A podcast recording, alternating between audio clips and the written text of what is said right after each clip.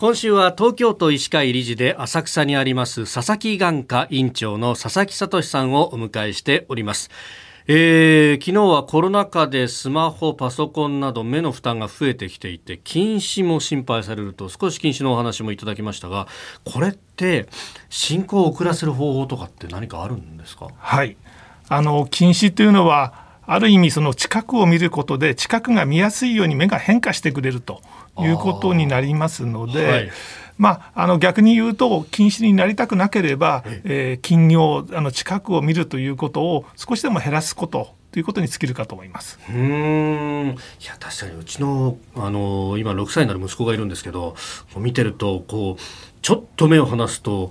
教科書をものすごい近くで見てたりなんかするんですか？ああいうのが良くないってことですか、はい、特にその近くですねその30センチ以内をずっと見続けるとかそれも、ええ長時間見るということがもう確実にあの禁止を進行させるということが分かっております。うん。じゃあとりあえず30センチっていうのは一つの目安、はい、絶対それ以上近づくなと。はいはあ、30センチっていうとまあいわゆるあの竹尺のぐらいの感じかな。そうですよね。長さ的にはそのぐらいってことですか。はい、まあ姿勢よくして、えー、本を読むなりすれば大体そのぐらいは開くぞという感じですかね。そうですね。ただどうしてもスマホとかはこう操作するのでどうしてもこう近づいてしまう、えー、あと楽しいのでついつい長時間見てしまう、はい、そういう危険はあると思います。確かに。で今親もスマホ使ってるからで近くで気づくと見てるっていうのはあるんで子供がこれを見てるとそれでいいんだと思っちゃいますもんね。そうですね。あの親御さんも自分の姿勢を、はい、え正していただいた方がいいかもしれないですね。いやでも確かに子育てしてるとスマホで動画とかって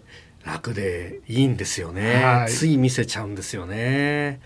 あの患者さんのお母さんから聞いたんですけども、はい、あの YouTube とかどうしても見るので、あのなんかテレビに映せるようにして、でテレビで見させてますっていうアイディアを聞きました。なるほど。今ね、ああいうの転送というか、うんうん、そういうこういくつかデバイスが出てたりなんかもしますもんね。はい。うんどうですか？子供のやっぱりこの近眼っていうのは増えてます？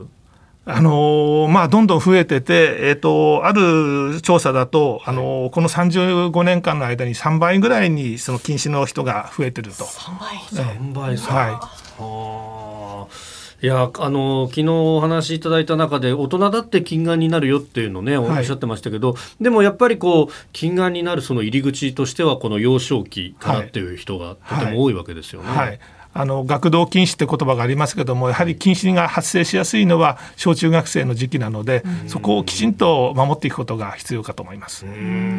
私も近眼なんですけど小学校3年ぐらいから眼鏡かけ出したんですけど、はい、確かに遠く見ろ遠く見ろっていうふうに言われ続けたんですけど、はい、結局こうなっちゃったっていうのありますもんね。遠く見せるっていうのはいいことなんですか？あ悪いことではないです。そうですよね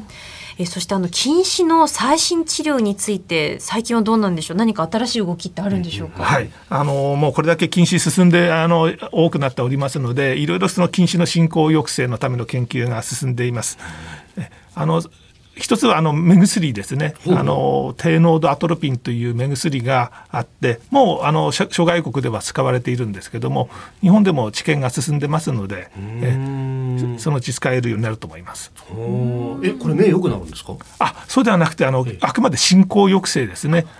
進行するスピードを遅らせる治療です。